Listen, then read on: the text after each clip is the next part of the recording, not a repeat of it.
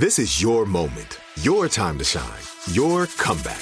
You're ready for the next step in your career and you want an education employers respect. So you're not just going back to school, you're coming back with Purdue Global. Backed by Purdue University, one of the nation's most respected public universities, Purdue Global is built for people who bring their life experience into the online classroom. Purdue Global, Purdue's online university for working adults. Start your comeback today at purdueglobal.edu. When you buy Kroger brand products, you feel like you're winning. That's because they offer proven quality at lower than low prices. In fact, we guarantee that you and your family will love how Kroger brand products taste, or you get your money back. So next time you're shopping for the family, look for delicious Kroger brand products because they'll make you all feel like you're winning. Shop now, in store, or online. Kroger, fresh for everyone. Open a limited time 11 month certificate at Kemba Financial Credit Union. At 5.25% APY, it's more than triple the national average, plus, it's a safe and secure way to grow your money. Visit your local branch or kemba.org slash CD for details. Offer expires May 31st, 2024. APY equals annual percentage yield. Restrictions apply. $500 minimum and $250,000 maximum deposit. Advantage status required. Comparison based on bank rate average. Federally insured by NCUA it. Are you looking for the perfect move in ready home this spring season? Now's the time to buy at Fisher Homes. For a limited time only, enjoy below market interest rates starting at 5.375% APR, 6.139% APR. With these exclusive lower rates, you can save hundreds on a move in ready home and start enjoying the benefits of home ownership even faster. Schedule your personal tour with one of our new home specialists at FisherHomes.com and make this spring the season you find your perfect home sweet home. Financing provided by Victory Mortgage, LLC, NMLS 461249, Equal Housing Lender.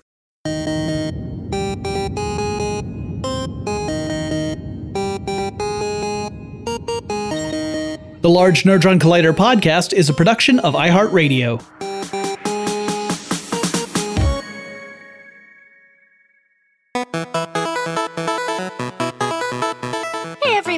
Welcome to the Large Nerdron Collider podcast, the podcast that's all about the geeky things happening in the world around us and how excited we are to talk about them. I'm Ariel Casten, and with me, as always, is the awesome Jonathan Strickland. And before you say anything, Jonathan, I almost said, and all the freaky things in the world happening around us because it's been that kind of a day. How are you? I'm a, I'm I'm I'm freaky. I'm I'm super freaking out. Is You're what I'm doing. Yeah, I am. I am.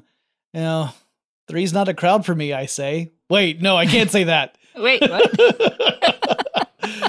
but that's in the that's in the song. It's in the song. yeah. All right. Yeah. Okay. Okay. You know what? I'm gonna get us back on track. You threw me off, Ariel. Uh, but I got a question for you.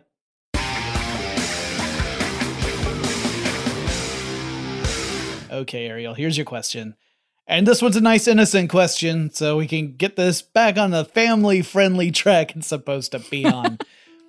what is a book that you have read multiple times, and why do you like to read it? I would say that would be a Phantom Tollbooth. Yes, I know, or the Phantom Tollbooth. I know it's a children's story, but I just love all of the wordplay in it. I think it's super clever. Um, but it's more uplifting than, let's say, a series of unfortunate events, which also likes to play with grammar and words and, and children's intelligence, but it's on- on a darker level. So yeah, the the Phantom Toll Booth. It's one of my one of my like my favorites, outside of like you know the Chronicles of Narnia, Lord of the Rings. Um, it's the best standalone book that I read over and over again. That's great. It's a good answer. Yeah, Yeah. yeah. What about you? Okay, I was wondering if you're going to get around to asking me. Oh, well, I Uh, thought about not, but then There's actually quite a few books that I like to read over and over again. Uh, some of them, some of them are are more lighthearted. Like The Hobbit is a book that I often refer to as being my favorite of all time, which is probably not not 100% accurate. It was certainly my favorite book as a kid. Um, and I still very much enjoy it. I just don't know that I have the same like it. You know how things change in your estimation over Mhm. time. Not that they get worse or anything, but you just start to appreciate other stuff. But I would say probably Good Omens, the Terry Okay. Pratchett Neil Gaiman novel. I came across that while uh, having having already read some of Neil Gaiman's work and a little bit more of Terry Pratchett's work, and someone described it to me, and this is a description that a lot of people use, as Hitchhiker's Guide to the Apocalypse. And I was a big fan of Hitchhiker's Guide to the Galaxy, and uh, I absolutely loved the humor and the satire and the very human story that's told in there. And um, yeah, so that that's probably one of those. Uh, it's also the book that I think I've purchased the most because I'm one of those people who would buy a copy. I would lend it out to someone saying, You got to read this, never get it back. And so I would go out and buy another copy. I now have it problem. digitally. with Good Omens, I don't know, this happens to me with most of Terry Pratchett's stuff. I pick up the book to read it, and I'll read like a chapter and I'll put it down. And then, like months later, I'll come back and read another chapter. And that's how I read Good Omens. Um, I do like the story and I like the TV show, and I'm interested about the sequel. But yeah, it's it just for some reason Terry Pratchett is tiny, tiny, small chunks for me. It'd probably okay. be easier to understand if I didn't do it that way. Uh, um. Yeah, I, I like a lot of the Discworld novels. I will say that toward the the end of the Discworld novels, toward the end of Pratchett's life, unfortunately, um, I was feeling like they were starting to get a bit repetitive, and so I kind of fell off of them after a while. But the earlier mm-hmm. ones are some of my again there's so much humor and satire and it's all in this sort of fantasy world trappings. Uh, just very very clever a lot of fun. Uh, we will try to be very clever and will definitely be fun as we talk about some news stories for the top of the show. Yes, and this first one is about a bunch of clever and fun people, specifically the animators who make the Pixar shorts, um, the Spark stories. So if you're not familiar with Spark Stories, you, you know all those little Pixar short uh, short films in front of like a big Pixar movie and how we all loved them.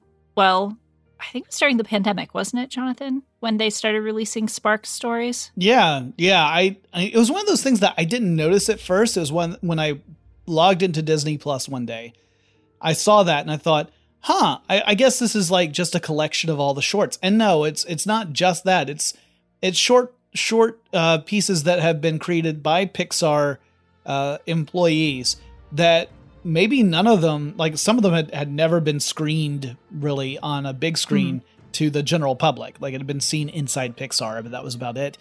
And um, I remember watching one, and my my uh, uh, wife and I were watching it, and we were shocked because there was a joke that was it wasn't dirty, but it was a little body Mm-hmm. It was more body than what you would expect to see in a Pixar film, like especially you know like that Disney style Pixar film, and it took us by surprise. And that's when we said, "Oh, this is something a little different. This isn't just like the little amuse bouche before the main course of a Pixar movie." Uh, and they're very they're very fun to watch. This documentary is following two filmmakers as they go through the process of developing and writing and animating their works. And so it's kind of talking about what that process is like, how personal it can be for storytellers, and that this is one of the ways that Pixar helps to develop their uh, future, you know, lead storytellers, the people who will pick up the baton and make the Pixar classics of the future.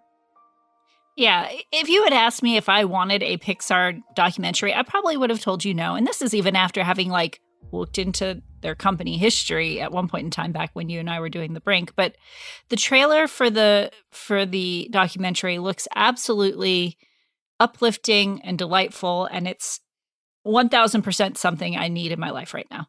Agreed. Yeah, it's got a very positive sort of feel to it. Like you feel like there's going to be there's going to be some conflict there's going to be some challenges and stuff that people have to overcome because you know maybe you maybe you come up with an idea and then you realize later that the idea you had is not something that's working out or whatever. But that ultimately it does have this kind of optimistic and creative spirit to it. Um, have you watched any of the sparks shorts? I've watched a couple of them. The little boy who flew. Um, i don't remember the name of it. Oh i haven't seen that one. I saw the ball of yarn one. Did you see that one I did not see that one. No. The ball of yarn one was the one that shocked us with having a semi body joke. I'll tell you after the podcast because I, I love the joke. It's a great joke. mm, excellent. I can't wait to hear it. Another thing that might have some body jokes in it, though we don't know yet, what is the uh, Around the World in 80 Days miniseries we're about to get, uh, which I don't recall having learned about this in the past. What about you, Jonathan? Nope, didn't know about. Oh, so first of all, Around the World in 80 Days is a Jules Verne story that's been adapted numerous times. Mm-hmm. Um, you know, having having everyone from Jackie Chan to Jackie Chan in it and uh, it's um, uh, a story about a very educated but somewhat childish man, Phileas Fogg, who makes a bet with a bunch of snooty uh, British aristocrats that he can circumnavigate the globe in 80 days. And if uh, if he loses, he has to pay up uh, some outlandish. I think it's like twenty thousand pounds or something, some crazy amount of money. Um, and like I said, there's been a lot of adaptations, but this one's got uh, uh, a great actor in it. Um, who? Who? Who? Uh, oh, nice joke. It's David Tennant, which uh, slash film the slash film article that we'll link on our website, Large Nerdron Collider, about this. It's like, yeah, he traveled the stars as Doctor Who, but he can barely make it around the world in 80 days. Um, paraphrasing a little bit, but it is pretty funny. Um, the trailer looks cute. I had I was talking about this with my folks the other day, and one of them asked me, how many times are they going to remake this movie and i said they've got to do it once for every generation if you want this story to like continue on if you want the classics to continue on and you try to show like a, uh, whatever generation is after millennials an old version of around the world in 80 days likely it's not going to grasp their attention so maybe it's just the every 10 years bid to keep this story alive uh, first of all, I agree with you. Second of all, Gen Z, I love you, even if Ariel doesn't. Uh, I do love you. I just don't. Third of all, no, but I, I think you're making an excellent point there, Ariel, because I had a very similar discussion about something else we'll talk about much later in this episode, a, a different remake where, you know, I, I know that there's a sort of knee jerk reaction among people to say, why are they remaking that? Isn't the version that we already have perfectly you know, fine already. And in some cases, I can fall into that trap, but I try to remind mm-hmm. myself, like you were saying, this is a way to make a story appealing and relevant to a different generation. People who don't necessarily have a connection to the actors who were in a previous version. Or maybe the previous version looks dated. Maybe it looks, you know, a little clunky to their eyes and that they wouldn't engage with it otherwise. And in that sense, it's kind of like theater, right? Like mm-hmm. every production you see of any show is going to be different in some ways to the, all the other productions. So yeah. I'm Although okay with Cinderella. It. I don't like what they've done to this story. um. I'm okay. I'm okay with the idea mostly. I mean, there are cases where I start questioning things like, you know, mm-hmm. the the remake of Psycho that was a shot for shot remake. I thought, well, what's I don't even understand the point of that. But um, but others, I'm like, no, I, I can. I'm this. This isn't for me. First of all, I have to start with this is not for me, and that's okay. and if it works on a different level for other audiences, that's great. Yeah, uh, I tend to be more forgiving about it with like classic literature that this is done with than maybe just a really good movie that started off as a movie. I don't know why and maybe it's just you know that that Goonies effect of what I watched as a kid and holds the perfect place in my heart for me versus anybody else. But yeah, yeah like if you do it with Shakespeare, I'll watch a bazillion Shakespeare revisions. I I could definitely see that. I, it's just I sit there and I think about okay, how many movies from the 1950s and 1960s did I seek out to watch? because I knew that people older than than my generation liked them. Mm-hmm. And the list is pretty small. And mm-hmm. and I sit there and think, well, if they remade that with a cast that was contemporary to me and I I knew the actors and I knew like the director or whatever, then I might be more inclined to see it even though it's, you know, sacrilege because they're remaking a classic film. Yeah. Um, but yeah, I feel the same way like if if I were to hear, "Oh, uh, Abrams is he got the go ahead to do a remake of ET, I would probably be, be like pitching a fit outside right now. Yeah, yeah, and, and the other thing is, you know, some some classic movies, and and probably, you know, I haven't read Around the World in eighty days and forever, so probably even that story, you know, has some things that are problematic nowadays. If you change it too much, then you should just make it its own new thing. Um, Yeah. but uh, so you know, it's it is a a place where people can be very opinionated, and uh, it's it's a very tricky tricky thing to do right. Yeah, it's a tightrope, right? Like if you go too Yeah. close to the source material, then you're boring. If you go too far away, then people are saying, "Why did you even bother calling it this?" And or Yeah. you know, if you're going too close to the source material, and as you say, if the source material happens to contain stuff that just does not work in a modern setting, like in a with a modern audience, like it, it is not going to play well. It's gonna it's gonna be seen for what it was, which is probably a bad take. It was always a bad take. It's just now we recognize it as a bad take. Mhm. You know, you want to you don't want to inflict that on your audience necessarily. No. So, yeah, it's tricky. Yeah, but you know who is timeless, Jonathan? Uh, if you're if you're, I think I do know, but I want to hear you say it. Venom. Okay, yeah, I know. that heartwarming uh, anti-hero from Marvel. Yeah, we Pictures. We're not going to spend too much time on this. I just wanted to, Mm-hmm. you know, Ariel made the lineup as she always does because she's amazing. And one of the things she put in was that there was the the uh, "Let There Be Carnage" TV spot for the new Venom movie, as well as some posters. And the thing that I thought was interesting uh, wasn't really the TV spot. That actually didn't do much for me. To be fair, I am I am not the person for Venom. Like that's not that's not my bag.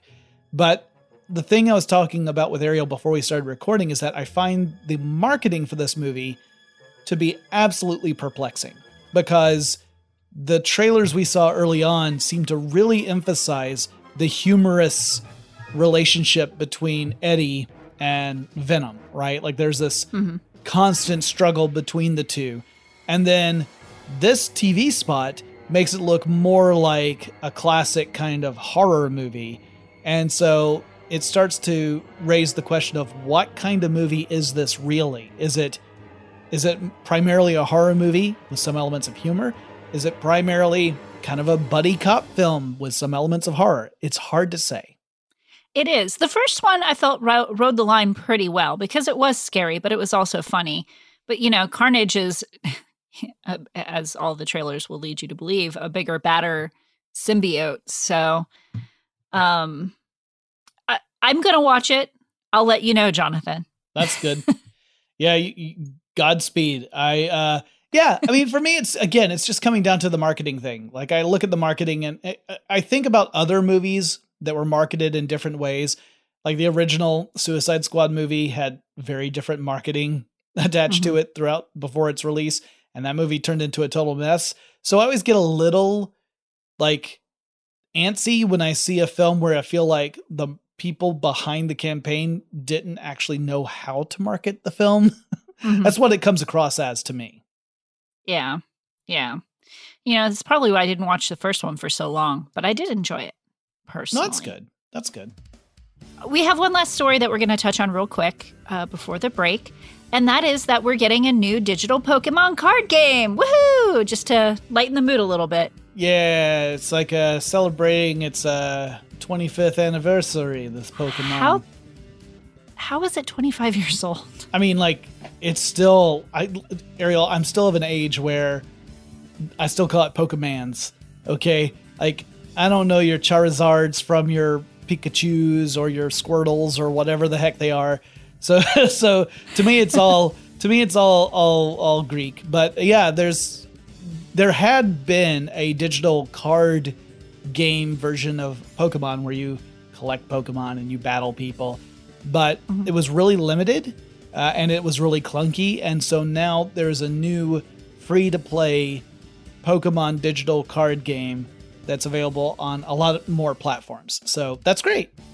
Yeah, the other nice thing about it is they have there'll probably be some microtransactions, but they haven't really talked about it. So it seems like to play this game, uh, most of it will be free, and you'll be able to port over your cards that you have in real life and from the old game. So they're they're really trying to make this accessible, which I think is great for Pokemon because it's it's something that I've seen live through many generations of children at this point. Mhm. Um, and you know, uh, albeit you're fighting uh, animals until they make each other pass out. But it, compared to a lot of entertainment nowadays, it's pretty wholesome. So, yes. And as they say, you have no choice but to collect every single one of them. Pretty sure that's mm-hmm. how it goes. That's that's what I do with Pringles. All right. Well, on that note, we're going to go into a quick break, but when we come back, we're going to ask the question, what if? What if?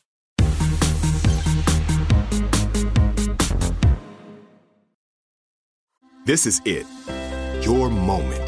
This is your time to make your comeback with Purdue Global. When you come back with a Purdue Global degree, you create opportunity for yourself, your family, and your future.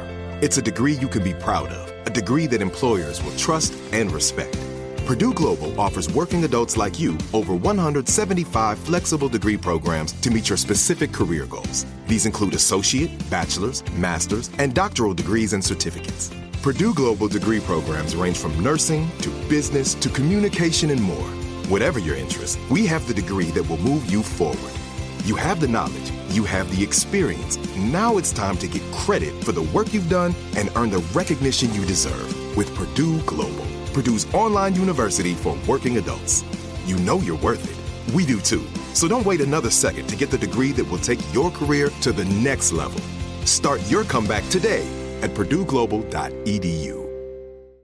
Pacaso knows your vacation home is your best home. It's the place that brings family and friends together.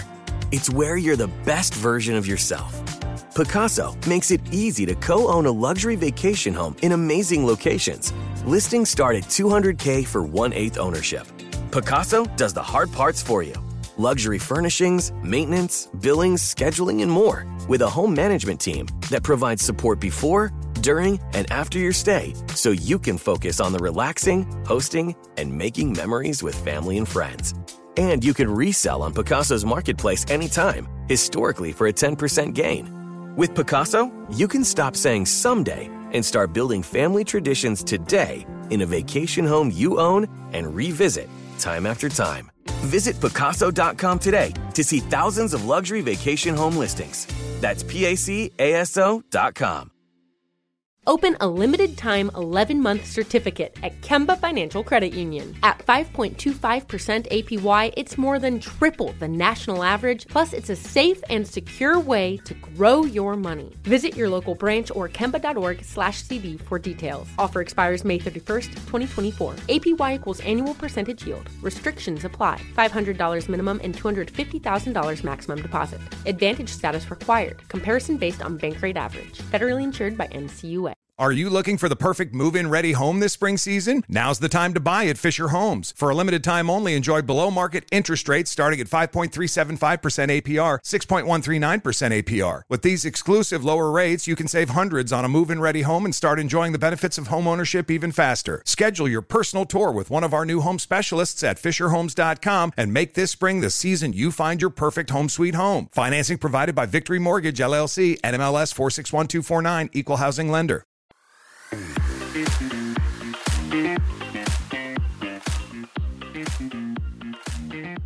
All right, we're back. I've recomposed myself. Uh, it was pretty impressive to watch her do that on camera, like actually, you know, reconnect yeah. all of her pieces so that she was a whole Ariel once again. Yeah, I'm just actually a jigsaw puzzle of complexity, just like all of the what if stories we've been getting from Marvel.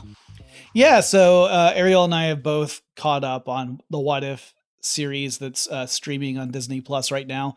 If you are not familiar with What If, it is a line of special comics that came out from Marvel that just ask the question, What if? And then you have a different scenario. Gave uh, Marvel artists and, and writers a chance to play around with characters that you normally you wouldn't have that much leeway because these are money making figures, so you can't do anything too crazy with them. um, mm-hmm. Like you can kill them off, but you got to bring them back. So the What If series didn't have those limitations, so they could ask questions like, you know, uh, what if Aunt May got bit by the radioactive spider instead of Peter Parker? Mm-hmm. Like those are the kind of questions. So some of them could be very, very silly, and some of them could be very not silly. And we're we're kind of seeing that with the the streaming series too, which is taking the Marvel uh, universe as it exists from the MCU. So it's the MCU versions of these characters, often voiced, not not always, but often voiced by the actors who played those characters on screen, and putting them into different scenarios. So these are not retellings of the classic What If comic books. They are new What If scenarios using the MCU version of comic book characters. And I was so hopeful when this series first came out because uh, the first two episodes left me feeling pretty good. Um, Yeah, yeah, yeah, I can see that. Yeah. Yeah. I was like, I- after Endgame, which was so, you know, largely sad. Yeah. um, But it WandaVision nice. had a ha- oh oh, Falcon, and the Winter, Soldier. That was Mm. okay. That was okay. It was he was in a better spot at the end than he was was. at the beginning. Yeah. So um, well, he's Captain America, so definitely. Uh, and, and I guess Loki had a Yeah, Lo- ending. Loki was like a Loki was like a, a lateral move. Yeah. Because he was essentially in the same like weird situation at the end as he had been in the Mhm. beginning. Spoiler alert for anyone who hasn't seen Loki. But and and we're gonna try not to spoil any of the what if episodes in particular, but as you say, like I think we're on what episode like episode six was the one that just played, I think. So see. um uh, Five, it was five. Okay, so more than half of them have had endings that were perhaps more of the bummer end of the Yeah. Um, and I had I had even warned my wife when we first started watching it. I told her, I said, "Now listen, I've read the What If comics. Things do not always end so well in What If. Like often, often the the question is, what if? And it seems kind of lighthearted or interesting or uh, maybe just silly or whatever, but it frequently ends poorly. Uh, kind of like a Twilight Zone episode or a horror movie where your characters end up in a situation at the end that is not good. That is frequently the way What If plays out. And um, the theory I gave Ariel is that it sends the message that the actual Marvel timeline is the superior Marvel timeline, and any deviation from that ends in sadness. But but here's the thing that I think is if that's the case, very poor, is that okay, then I don't want to watch this next uh this next phase because it's all gonna be sadness. Um and I I I but want the multiverse to be full of wacky, zany, fun adventures. Well, Loki was full of some wacky, zany, fun stuff in addition That's to true. some pretty grim stuff. So I suspect, like, the Marvel films have always had at least some element of humor and self awareness to them. I don't think that's going to Mhm. go away. Um, I think that the multiverse will give them the chance to explore some stuff that might be a little experimental is probably going too far because this is still Disney and Marvel. I don't think they're going to push the envelope too hard, but they might be able to do some stuff that is a departure from their typical MCU approach. Mhm. Yeah, I, I can see that. And and to be fair, you know, I, I watched Shang-Chi and that was an absolute delight. Um but uh, yeah, I don't I don't know. I was and I get that it's a cartoon so you want to make sure that adults know that it's for them, but I I was hoping that more of the episodes would have a bit more levity to them. That being said, the zombie episode, which I don't think is a spoiler because there are flipping Funko Pops out about the zombie episode. Well, and and the zombie and the zombie stuff in Marvel has been, and I apologize, my dog is wanting to join in on the conversation here. But the zombie stuff with Marvel has been, uh, you know, it, it's been covered quite a bit in the comics, right? There are entire graphic novels that are about that sort of alternate reality. yeah, well, that's what I was going to say. Is I feel like this now, mind you, I've mainly had the Marvel zombies explained to me, but between that and watching the What If episode with zombies, I feel like there was more levity and and a bit of more of a story that I could get behind in the What If version than the Marvel Zombies series itself. Yeah, no, yeah, it was it was not as I mean, well, it was not as drawn out as the Marvel Zombie series, which really takes its time in absolutely destroying all the characters you know and love. Um, yeah, uh, like uh, I would love it if there were at least one or two more light-hearted what ifs. Um, mm-hmm. Something that would be a little more uh, uplifting or jovial would be great uh, because the dark stuff does get a little wearing after a while. Um, if I want that, I'll watch DC content. Which we know how much you love DC. Yeah, that's that's that was me throwing shade at DC. Um, uh, there is one that I would love. I mean, I, it won't happen because they haven't introduced the Fantastic Four yet in the MCU. But there, mm-hmm. there was one I remember where um, it was what if Doctor Doom was a good guy? and I want to say he was even in gold armor in that what if comic. It's hard for me to remember. This was like one that might have dated from the 80s.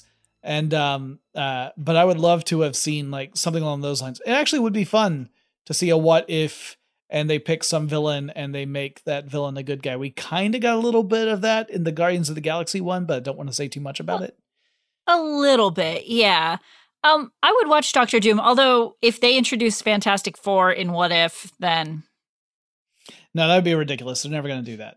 that like everyone was expecting that to happen in WandaVision. The two things everyone was sure were going to happen in WandaVision is that Reed Richards was going to be the the guy that mm-hmm. when when they they're told that Monica Rambeau knows a guy that that that guy was going to be Reed Richards and it wasn't. And the other thing, of course, was that you know Mephisto was behind it all.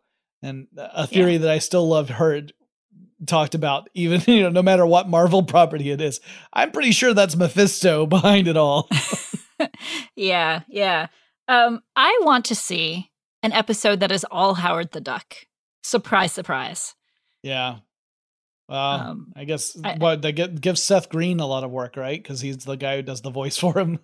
yeah, I, I mean, he was in the the Guardians of the Galaxy episode, which mm-hmm. uh, that's a tiny spoiler if you haven't watched that one yet. But you know, he was also in the movies, so um, I I liked him. I would I would love to watch something like that. I couldn't I wouldn't be able to say it would be happy, but it would be probably be fun. Um, you know, I'm I'm surprised honestly that Hulu came out with the Hit Monkey series instead of just throwing that character into What If. Yeah, yeah. Uh, we didn't talk about Hit Monkey, but that is mm-hmm. a weird that's a weird concept for a show. It's a so adult that they're like barely associating it with Marvel. yeah, because it's yeah, it's well, it's kind of like how do you incorporate Deadpool into the MCU, right? Like how do you how do you manage to put those two things together where tonally they are so different and um you know content wise like Deadpool's content is just so edgy compared to the stuff you get out of Marvel. Uh, same thing with mm-hmm. Hit Monkey. Like Hit Monkey is, I mean, it's about a, it's about a monkey that that that goes on a mm-hmm. revenge killing spree. Yeah. Now they could bring Deadpool into the what if. I mean, they've already showed that they can mash it up with Marvel somewhat well. The the whole uh, free gra- free guy trailer with him and Korg was delightful and yeah. relatively family friendly. So it would be fun if they could if they snuck in a Deadpool moment in What If before it's over. I think that would be incredible. You I know? agree. I think that would be great. Like the the neat thing about the What If series too is that again, it just gives the people the the chance to to present scenarios that they could not possibly support in a longer form comic book. And mm-hmm. it what the the spirit of what if I would say is the same spirit you would get when a bunch of geeks get around and they would just start spitballing stuff like the the stuff mm-hmm. that you would see in, in, the film Stand by Me, where you're like, who would win in a fight, Superman or Mighty Mouse? Not um, completely dissimilar to what we do. Um. No, no. So therefore, that's part of why I think it appeals so much to me. I am curious yeah. to see the rest of the series. I am hopeful we get a couple more lighthearted entries. I'm sure we'll get some more, you know, dark grim stuff too. Mm-hmm. Yeah. Uh, speaking of Dark and Grim, we should take another break and then get into our mashups.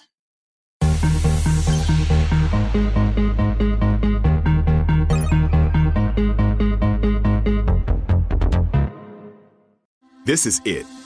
Your moment. This is your time to make your comeback with Purdue Global. When you come back with a Purdue Global degree, you create opportunity for yourself, your family, and your future.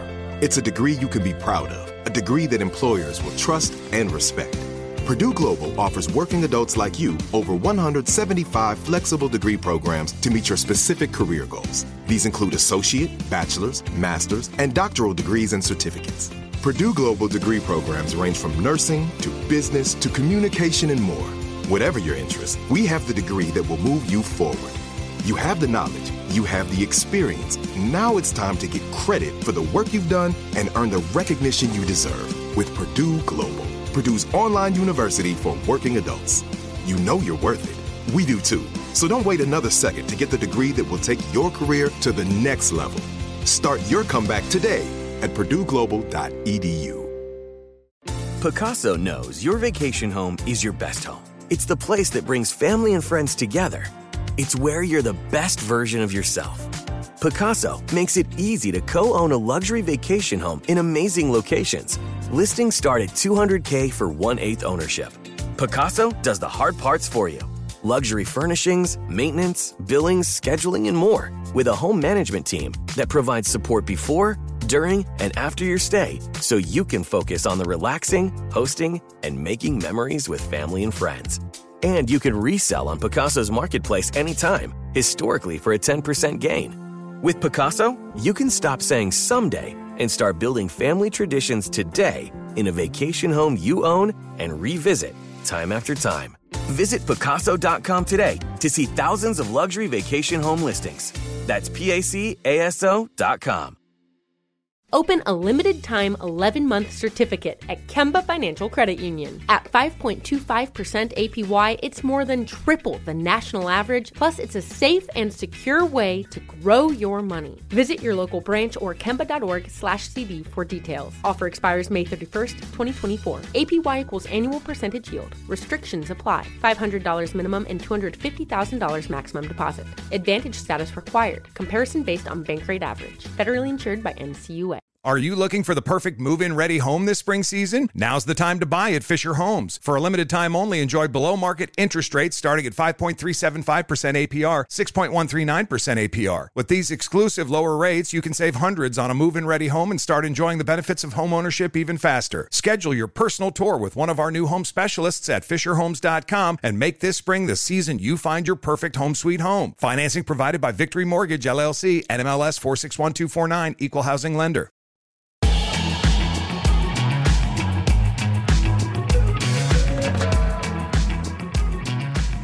You know, Ariel, people are strange when you're a stranger. Faces look ugly when you're alone. are you quoting the Lost Boys?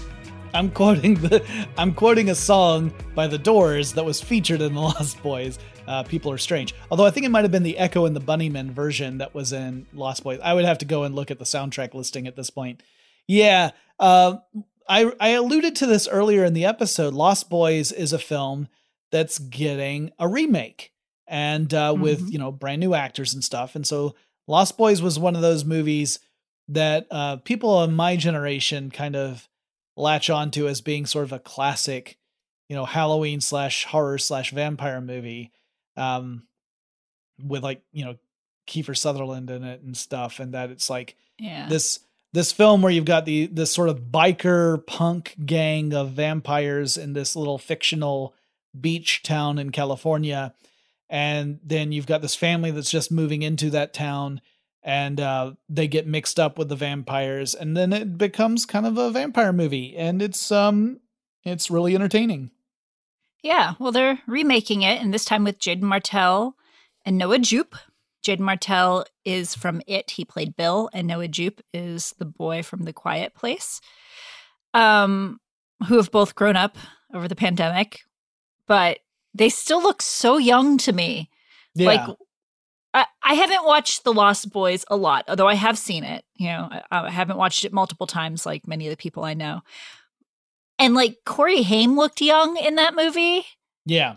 But Kiefer Sutherland and is it Lea Michele? Was she the love interest? Oh, I'd have to look. I am the worst when it comes to names. Uh, um, uh, they look they looked like adults to me, so it felt very off. Yeah, Jami Gertz was the the the female lead. The she ah, played Star. Yes. Yes. Um, but yeah, like um, uh, the two Coreys, Heyman and Feldman, uh, were both they both looked very young in it, or pretty young in it. Mhm. And um, yeah, Kiefer Sutherland looked like an older teenager, maybe like someone who's maybe in the early twenties. Like that's kind of how the gang looked. And the the actors that have been picked for this remake look significantly younger.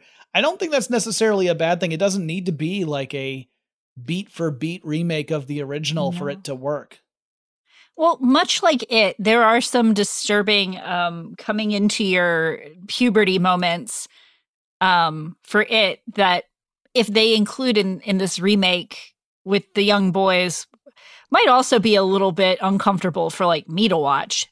I mean, I know Jaeden Martell is 18, but he looks like he's 12. Um, Yeah. So it's just that disconnect. Well, that is going to be one of our. Um, uh, oh no, I was right. It was the Echo and the Bunnymen version. I had to look it up after I said it. um, that's one of the two properties where Mashy got. The other one is sort of, I guess, I'm. Ariel, tell me if I'm wrong here, but you picked it perhaps because of the Sparks documentary. That is 100% correct. We're doing Toy Story. yeah. Yeah. So, so I mean, if you don't know what Toy Story is, I don't know where you've been for the last like two decades, three decades. Uh, Toy Story, obviously, Pixar's first really big uh, hit uh, as a as a feature film. It's their first feature film. It features uh, toys that take on a life of their own whenever people are not paying attention. And um, yeah, it's spawned a beloved franchise of films. And now we're going to ruin it. Yes, um, and I'm gonna ruin it first. So I bet you titled yours the same thing I titled mine. The Lost Toys. There you go. Woohoo! well, let's see if they're the same story. I hope not, Okay. but I really, I really sometimes I just I suggest things before I think about them, and then I have a heck of a time actually writing it. So Woody was depressed with Andy and Molly grown up, and he and the other toys donated to new homes. Woody found himself in the attic of a house in California with no one left to care about him, and he was lonely. Then one day, staring out the window of his now abandoned home, he saw a familiar face he never thought he would see again Babyface, one of the lost toys created by Sid, laying on the sidewalk. Then Woody saw a kid pick up the spider baby toy and return it to a house across the street. The kid went in, but never came back out, even after days. You see, Woody was a, a toy, so he never needed to sleep. He could just stare out the window for days, and that's what he did. He was absolutely perplexed and decided to go investigate. When Woody got to the Lost Toys home, he was surprised that Sid lived there, and was even more surprised that Sid was still a kid. And Sid was not the only kid in the house. In fact, there were only kids in the house and no parents.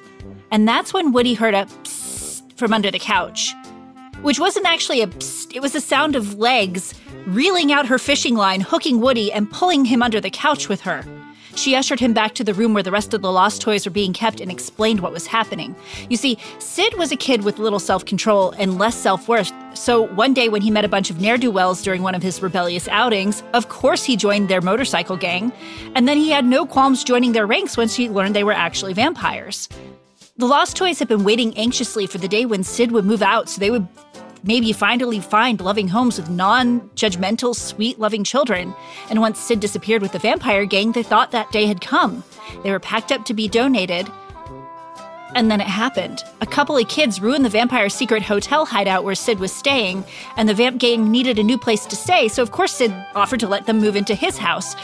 If, of course, they would help him get rid of his parents because his parents wouldn't agree to it, and that's just what happened. Sid infested his house with his vampire friends. This was horrible news for the Lost Toys. Once the vampires moved in, each one claimed one of Sid, Sid's mutant toys to help them lure victims back to the house for food or increasing their ranks. You see, vampires are less than human, and now that they were less than human, they could see that the toys were living creatures. And the Lost Toys hated this. Their long awaited day of freedom seemed like it was never going to come. Worse, the kids who found and returned the Lost Toys didn't mind their garish appearance and would make loving homes for them, but once they returned the toys to Sid's house, they were eaten or turned into vampires themselves. The Lost Toys thought they would never experience love and forever be tools of the murdering monsters in their home. But when Woody got there, he gave them new hope. He had survived so many bad turns of fate and gotten out of so many situations, surely he could help. Thankfully, Woody had spent many days alone in his attic watching vampire movies through the window of his neighbor's house, which, you know, is a little creepy, but he's a toy, so who really cares? So he knew exactly how to free the lost toys and vanquish the vampires. They teamed up like the good old days, and through a montage of Home Alone antics mix- mixed with a lot of fire, sharpened pencils, and windows, they attacked the vamps. It was a gruesome scene of vamp on toy action. They had just finished off the final original vampire and were about to start in on the newer recruits that they had lured when all the new recruits turned back into kids. Apparently, they hadn't become full vampires yet. And each re enlivened child was so grateful that they adopted their lost toy and gave it a loving home. And Woody found a new purpose monster slaying. With all the toys in their new homes, he flopped off into the sunset, never to be heard of again. Okay. Well, I think we have slightly different uh, mashups. So here's mine. Also called The Lost Toys. Buzz Lightyear has a problem. Oh no! He's just been brought home as a gift for a young boy named Sam Emerson, as Sam's family is moving into Sam's grandfather's home in Santa Carla, California. Also in the home is Sam's older brother Michael, their mom Lucy, and their grandfather. Just plain old grandpa. but that's not Buzz's problem. No, his problem has to do with other toys. Sam takes Buzz with him as he visits the local boardwalk, and Buzz sees there are these signs up about missing toys, which, yeah, that's weird. But this is Santa Carla. I mean, weird is kind of their thing. And Buzz spots this gorgeous toy around a corner a shepherdess who seems to be in some sort of relationship with a cowboy toy. At night, when Sam is asleep and Buzz can move around, Buzz does some exploring, including a local comic book store. There, a pair of squeaky frog toys named Edgar and Allan, the Frog Brothers, warn Buzz that Santa Carla is home to a force of evil. But then they also spend all their time in the horror comics section of the comic book store, and it probably just rubbed off. Buzz, on his way home, spots the shepherdess again and approaches. She introduces herself as Bo Peep and invites him to follow her to a gathering. That gathering is a group of toys on the beach around a little fake bonfire. You know, one of those that has lights and it's got fabric flames and a little fan to blow the fabric flames around. Anyway, the toys are all hard cases, and the leader of the group, known as Woody, is the hardest of them all. Like, he's hard plastic. Anyway, Woody offers Buzz some quote unquote special batteries. Bo Peep warns Buzz not to take them, but Buzz, wanting to be accepted, does so anyway and inserts them into his battery pack. Next thing, we see Buzz, quote unquote, waking up back at the Emerson home. He seems to have no memory of how he got back there, but his voice module keeps going off, and it's saying weird stuff like, I'm Buzz Lightyear, blah, blah, and watch me turn into a bat which it totally did not do that before. Sam is a bit concerned over his toy. He thinks it might be broken. Buzz, once alone, tries to remove the special batteries from his battery pack, but they are corroded into place and he can't budge them. That night, he seeks out the Frog Brothers, who immediately recognize that Buzz has been corrupted with batteries that they say run on vampire power. Buzz says, Yeah, that's not what vampire power means but it seems to have little effect on the Frog Brothers. At first, they consider eradicating Buzz, but he convinces them to help him find a way to reverse the corruption. To do that, say the Frog Brothers, they need to take out the lead vampire power toy, Woody. So, Buzz leads the Frog Brothers to the toy gang's hideout, the backyard of a particularly twisted kid named Sid. But he's actually not important to our story, so I'm just throwing that in for flavor. As they sneak around, they encounter Potato Head, and they stake him. Ah! Steak and potatoes don't mix, Potato Head says as the vampiric life sleeps out of him. But but they do though, says Edgar Frog. They do mix, like like that's a thing. That's that's a thing that exists, steak and potatoes. The group retreats back to Sam Emerson's home, shaken by the experience. A bit later, they hear noise and realize that the house is under assault. The toys, under Woody's direction, are attacking, and so Buzz and the frogs go on this wild vampire power toy slaughter. They use stuff like pushing electric toys into bathtubs filled with water so that they short out. or they knock more delicate toys down the stairs to break into pieces, or they might knock one particularly flammable toy into a fireplace that's on for some reason, even though this is California and it never gets cold enough for it, there to be a fire. Anyway, it comes down to a showdown between Buzz and Woody. The two have this knockdown, drag out fight, and it looks like Woody is going to get the upper hand when Buzz, in desperation, manages to get Woody's pull string hooked on a coat hook on the on the uh, door, and Woody, unable to advance because he's tethered to the door, finds himself face to face with Buzz holding a toothpick. And Buzz says, "Write a good catchphrase here," which is clearly a note for me, but I didn't I didn't do that in time for the movie to be made. And he plunges the toothpick into Woody's chest. Woody's voice box scrambles a bit, and you hear, There's a snake in my bush. One last time before he drops, lifeless. But despite taking out Woody, Buzz's batteries are still corroded into place. Suddenly, the door opens, and there's a toy Tyrannosaurus Rex there, the true leader of the vampiric power toys. The Frog Brothers yell, it's the head vampire, that one, just as the as Rex knocks Buzz prone, standing over him, his jaws wide, and then suddenly from behind him, one of those like go-kart size military jeeps, you know, like the kind that's made for kids. It just comes barreling through the door, running over the T-Rex, and as the life ebbs from Rex's eyes, Buzz hears this clattering sound, and it's the batteries. They've fallen out of his battery pack. He looks up and he sees that Grandpa was driving the Jeep. And so Buzz immediately falls slack to the ground, but it looks like Grandpa might already know what's up. And he quietly picks up Buzz and he carries him back up to Sam's room, tucks Buzz into bed, and then says, One thing about living in Santa Carla I never could stomach all the damn vampire toys. Credits.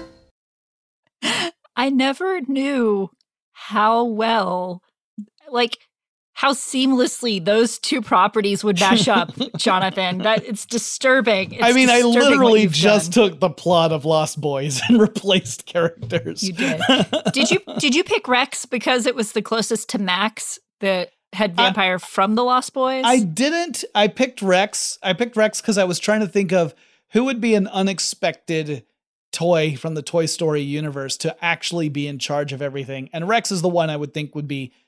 uh, Rex, actually, Slinky Dog is probably the least likely, but Mm-hmm. Rex would be like right behind Slinky Dog. Um, You know, I just was trying to think of one that would be the least likely to be the head of the vampires.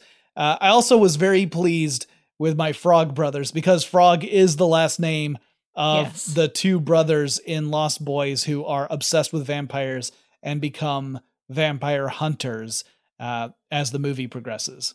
yes. If this if this were a championship, I would give you the belt. I mean, it's all about working in the references. Uh, this was a this was a fun one. I honestly, as I started off, I wasn't sure I was going to be able to do it, which is frequently the way I feel when I start these things.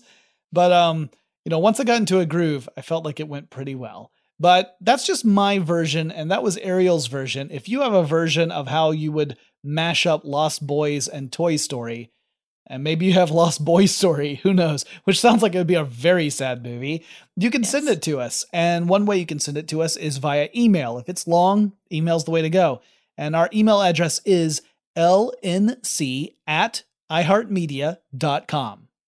Yes, if you want to reach out to us uh, short form, you can do so on the social media. It is LNC underscore podcast at Twitter and at Facebook and Instagram. It's Large Nerdron Collider. You know, let us know topics you want to talk about or uh, viewpoints you have that differ from ours or ideas for other mashups. We would absolutely love to hear from you. Yep, and as always, of course, if you enjoyed this show, make sure you, you know, show your love, send, you know, write a review, recommend it to a friend. Uh, if if you don't like the show, recommend it to enemies. We don't mind. Um, I mean, it'll hurt our feelings. Just don't tell us about it, and everyone will be okay. Yeah, yeah, that's that's pretty good. Well, uh, that's it. Until next time, I have been Ariel blah blah Casten. And I have been Jonathan. I'm just gonna get spookier from here on out. Strickland.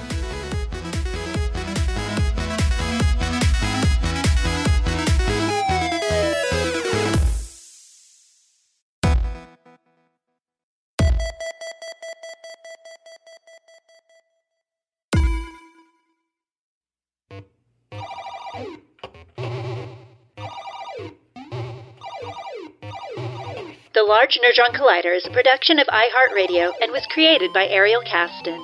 Jonathan Strickland is the executive producer. The show is produced, edited, and published by Tari Harrison. For more podcasts from iHeartRadio, visit the iHeartRadio app, Apple Podcasts, or wherever you listen to your favorite shows. Open a limited time 11 month certificate at Kemba Financial Credit Union. At 5.25% APY, it's more than triple the national average, plus, it's a safe and secure way to grow your money. Visit your local branch or kemba.org slash CD for details. Offer expires May 31st, 2024. APY equals annual percentage yield. Restrictions apply. $500 minimum and $250,000 maximum deposit. Advantage status required. Comparison based on bank rate average. Federally insured by NCUA. Are you looking for the perfect move in ready home this spring season? Now's the time to buy at Fisher Homes. For a limited time only, enjoy below market interest rates starting at 5.375% APR, 6.139% APR. With these exclusive lower rates, you can save hundreds on a move in ready home and start enjoying the benefits of home ownership even faster. Schedule your personal tour with one of our new home specialists at FisherHomes.com and make this spring the season you find your perfect home sweet home. Financing provided by Victory Mortgage, LLC, NMLS 461249, Equal Housing Lender. We went from normal life, healthy child to acute lymphoblastic leukemia or B cell ALL. The St. Jude team came up to get CJ via ambulance. Shortly after that, I noticed a rainbow. It meant that there was hope. We were driving into hope. To have hope is to have your child healthy, and we have that because of St. Jude. You can help kids fight childhood cancer. Please become a St. Jude Partner in Hope today by visiting musicgives.org. I'm late. I'm late for a very important date. Time is running out to score adult theme park tickets at child prices from Undercover Tourist. This summer, make your Walt Disney World vacation more affordable than ever. Escape into a place where magic has the power to transport you into stunning worlds and your favorite stories for less. Buy from Undercover Tourist, an authorized seller, and link to official Walt Disney World apps so you can add on Genie Plus and Lightning Lane upgrades easy. Book your adult theme park tickets at child prices with Undercover Tourist now and save. UndercoverTourist.com. Stamps.com.